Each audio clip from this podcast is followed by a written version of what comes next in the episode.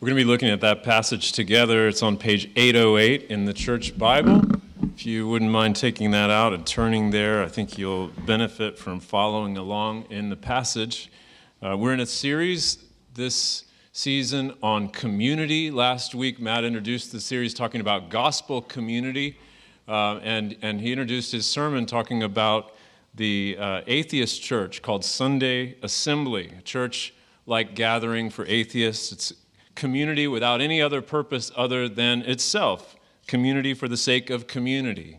And in a big, lonely city like ours, we shouldn't be surprised that people sometimes join our community also for very similar reasons. Not really wanting to grow closer to God, not wanting to live a holy life, not wanting others to become Christians, simply wanting friends. And if that's why you're here, you are most welcome to be here. You are most welcome to be with us with this caveat please don't try to dissuade our community from exist, existing for a greater purpose because we are here for a greater purpose. As Matt said last Sunday uh, in his message on gospel community, our community is founded on the gospel of Jesus. We are gathered around the risen Lord Jesus. He is in the center of our community, and because of him, we have a, a renewed relationship with our Heavenly Father. That's the vertical dimension. And then through Him, we are able to love our neighbors. And that's the horizontal dimension. And so we are a community, but we don't exist for the sake of ourselves. We exist for God and for the sake of others. Um, we exist indeed for the life of the world. Uh, Martin Luther King, who we celebrate tomorrow, um, said from a Birmingham jail, 1963 If today's church does not recapture the sacrificial spirit of the early church, it will lose its authenticity, forfeit the loyalty of millions, and be dismissed as an irrelevant social club with no meaning for the 20th century. That's the risk we run if our community exists for the sake of itself an irrelevant social club with no meaning for the 20th century we exist for a greater purpose. And this Sunday, we're talking about one of the implications of being a gospel community. We're a growing community. Um, one of the first implications of all of this gospel business is that we will grow because Jesus is in the center of our congregation. It's his resurrection life that sustains us and flows out of us, and it's kind of like a river at flood stage. It flows out, and, and we can't stop it. It goes out from us and reaches other people, spreading and swallowing up death wherever it flows. It can't be contained. And so, a gospel community is a growing community. And that's, I think, what today's gospel lesson is going to show us. Uh, you can follow along in chapter 5 of Luke on page 808. Um, let's pray as we turn to this passage. Thank you, Father, that you loved us so much that you sent your Son into the world to set things right. And thank you for the hope that we have in him and for the life that he brings to our friends. We praise you that you enlighten those who call out to you and ask for your help.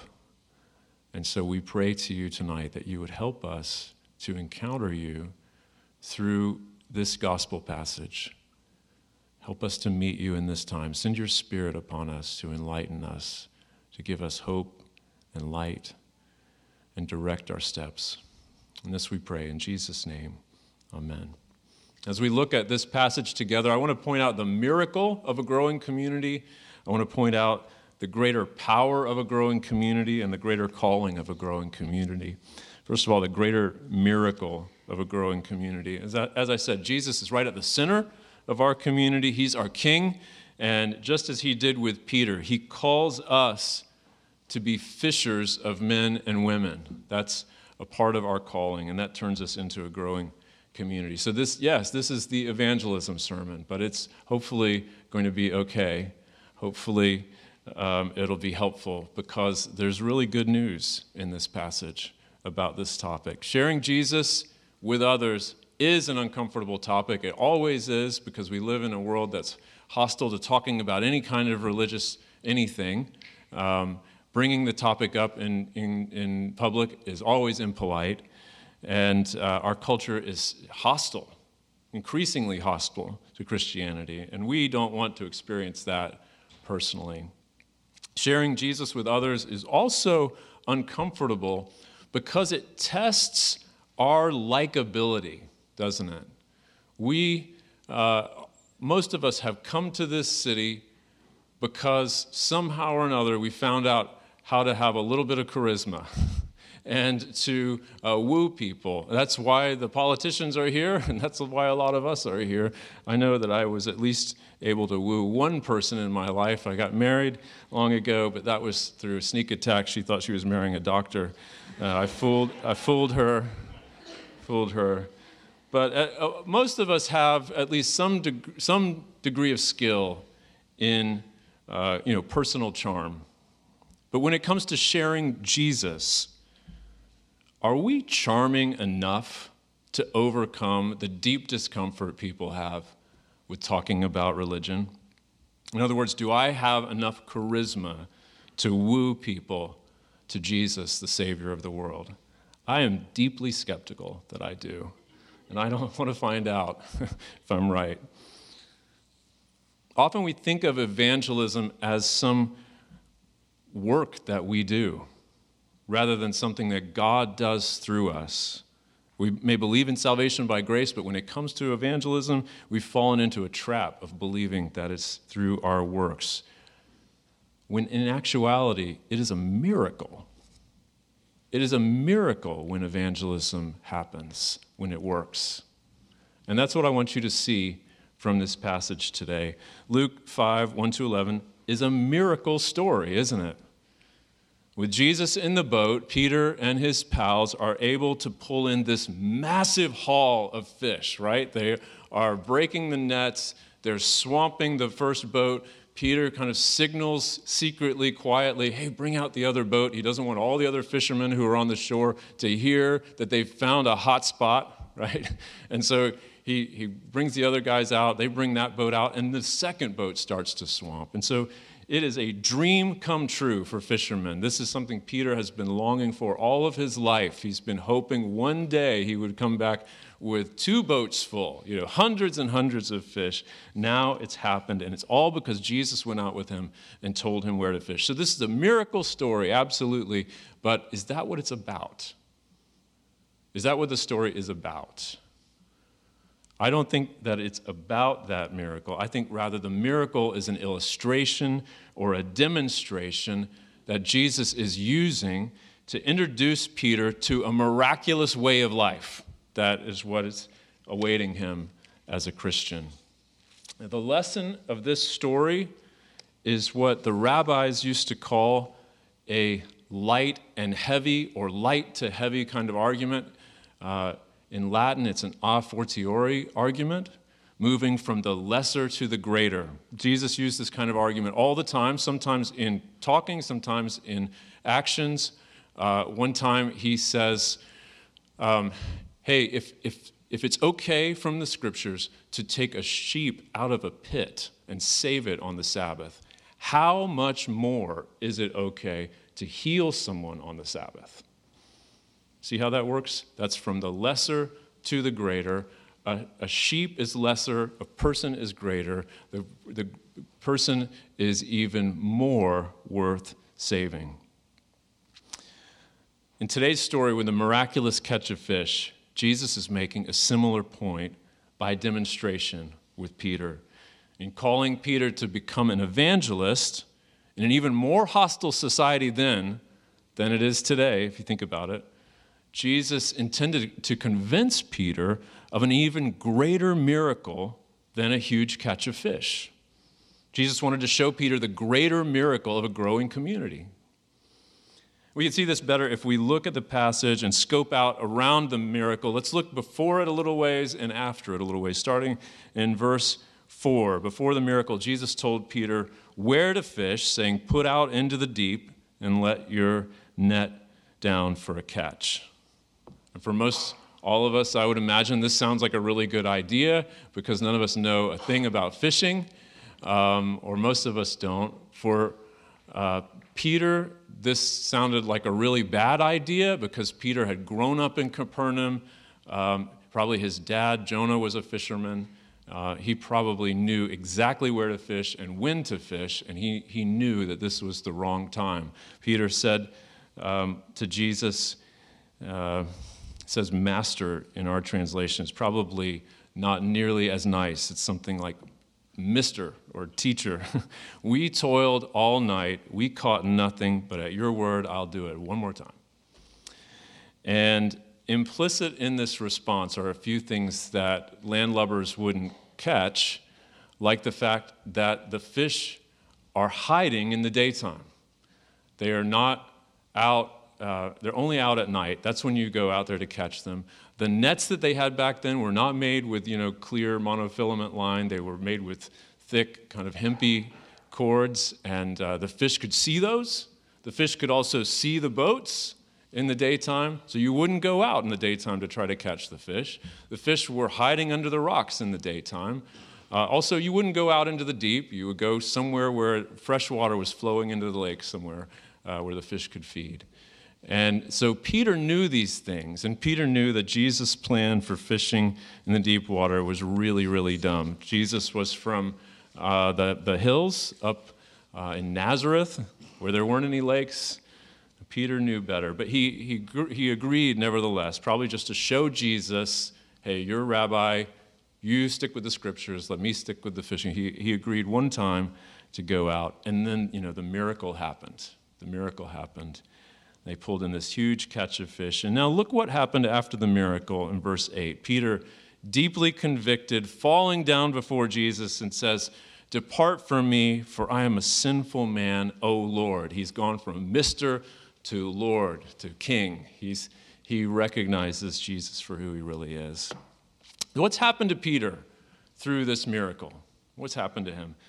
At the least, he's convicted for doubting where Jesus knew where to fish, right? He, he, now he knows. But uh, something more important is happening because he, he's realizing that uh, Jesus knows where to fish every day. Jesus could be going out there and hauling in this great catch every day, and he's not. He chooses not to do it because, if you pardon the expression, Jesus had bigger fish to fry.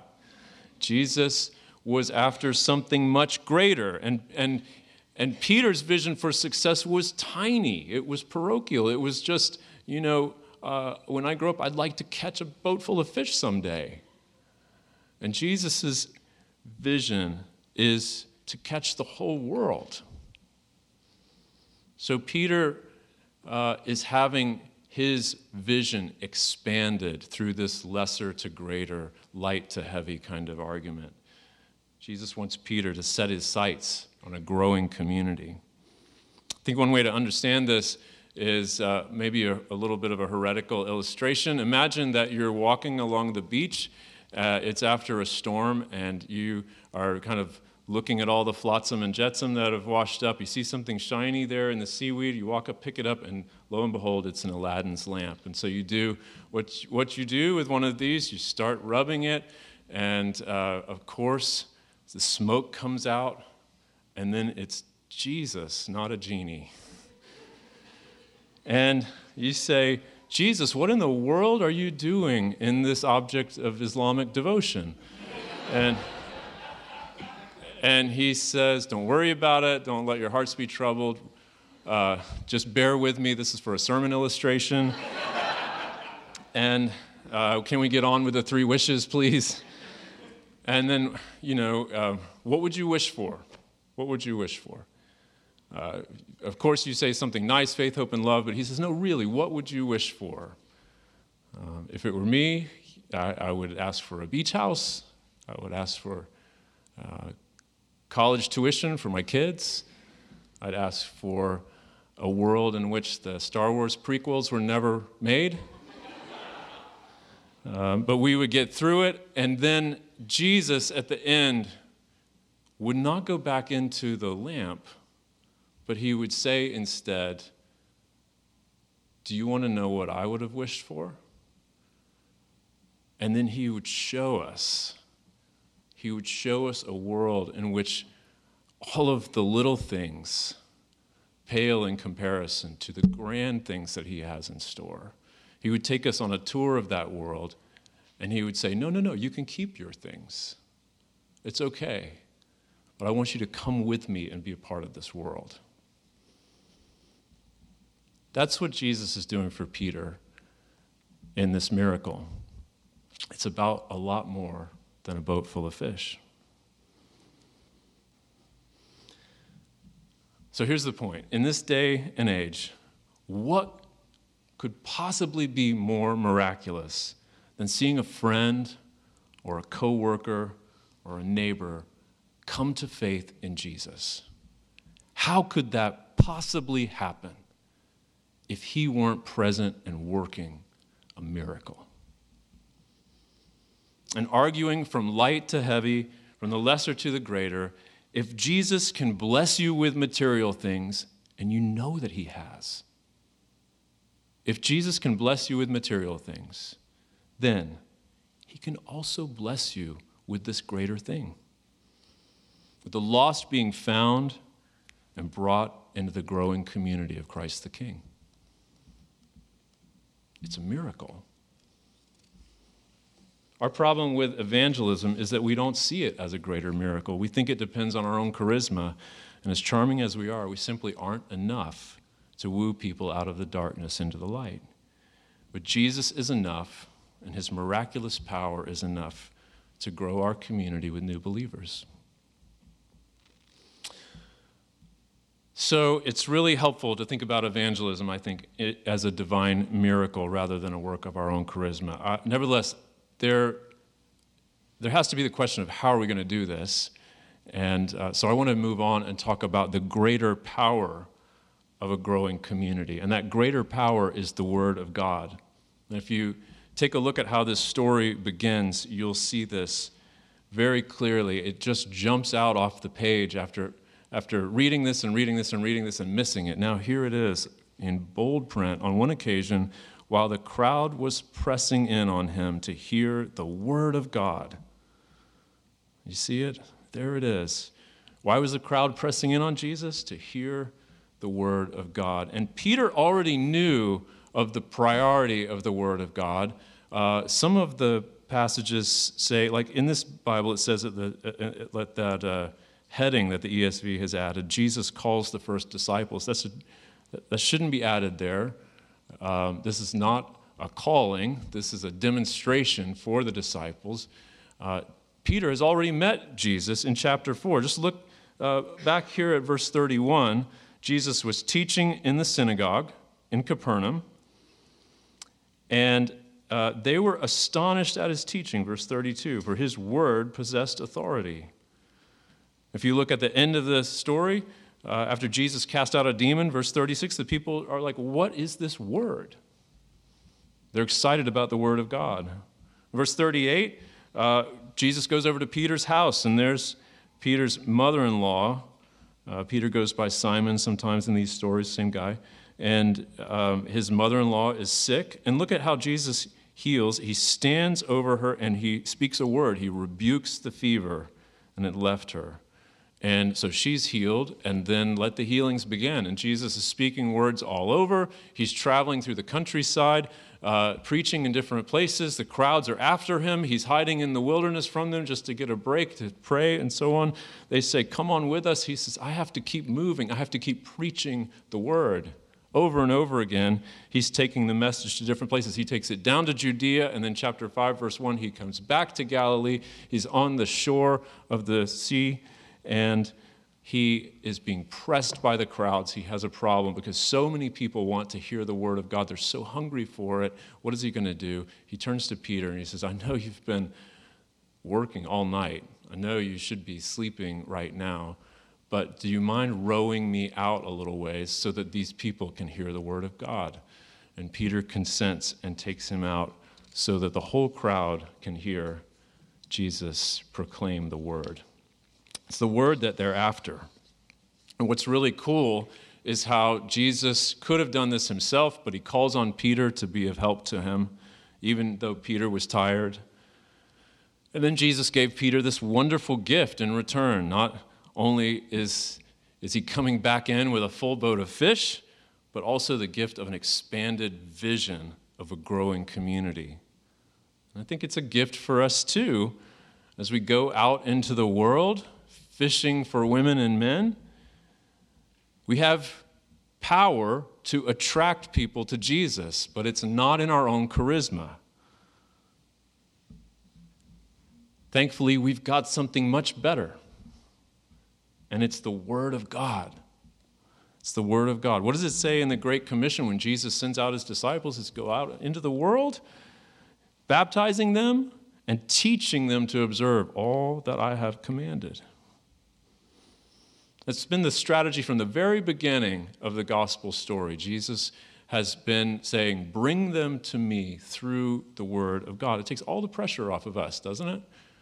We just serve them a meal. We serve them a meal in the scriptures. If you are here tonight and you are not a Christian, we invite you to just do this on your own, even. Just turn to the scriptures and begin to read them and see what happens.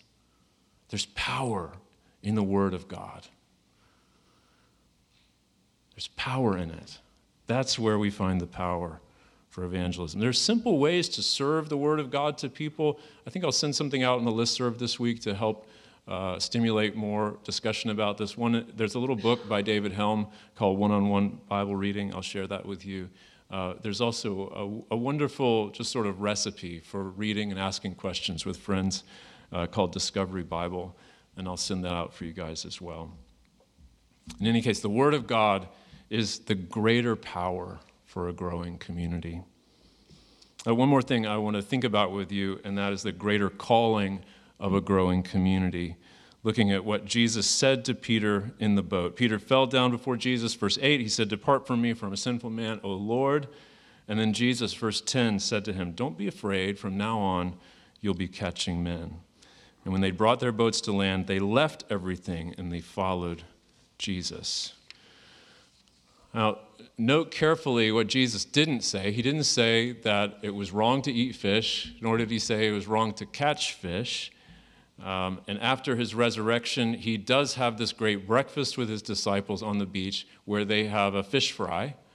Um, and it's, it, it's very, very likely that um, during the lives of the disciples from that point forward that there were many times where they needed to have some cash for their ministry and they would take up fishing again. There's nothing wrong with that, and there's not a there's not a, a, a, a an order here um, for you to quit your job and become an itinerant evangelist. That's not the point of this story.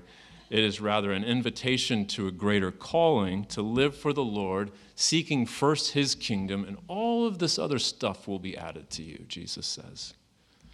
So, regardless of what you do for a living or whatever else brought you here to Washington, if you're a Christian, then you are an ambassador for the Lord Jesus.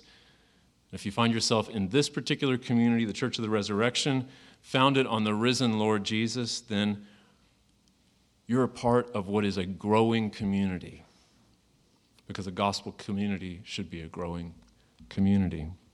Living things grow, especially a living thing with Jesus, the risen Lord, right in the center. Jesus, his life flowing out of a church like ours, if it's not growing, makes you wonder whether the gospel is really at the center or not. One way our church is growing uh, is by children, right? And uh, we are currently giving birth to a new child a week, once a week in this congregation. That's the rate.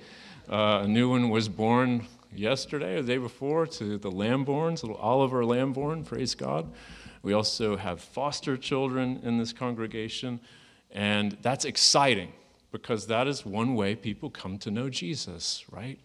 Um, I am so thankful that my parents raised me as a Christian and I came to know Jesus at an early age. I'm so thankful that my parents took me to church every Sunday and there were adults in the different Sunday school classes that I attended who faithfully poured into me and helped me uh, form a faith that lasts. If it weren't for these people, I don't think I would be a Christian today. And I don't think that uh, what you see here would have happened today had it not been for them. So I'm so thankful for them. We have a wonderful children's ministry in this church, a nascent youth group in this church. Help us build it in a way that the risen Lord Jesus is at the center of our ministry to children. Help us share the faith with these kids. Help us to build out the bench of volunteers such that when someone gets sick or somebody has a baby, which is happening all the time, that uh, we are not thrown into catastrophe uh, needing to scramble for volunteers. The other way that our church is a growing community is by you all being fishers of men and women, bringing other people to Him. Um, common pushback that I hear from time to time about inviting others into our community is that it is disruptive to our community to have new people keep coming in. I want to say something about this. I want, first of all, for you to know I know that living here is hard, and I know that the constant turnover is hard. Um, things keep changing, the government keeps changing, uh, staffing keeps changing, rental prices keep changing, uh, rental places keep turning over.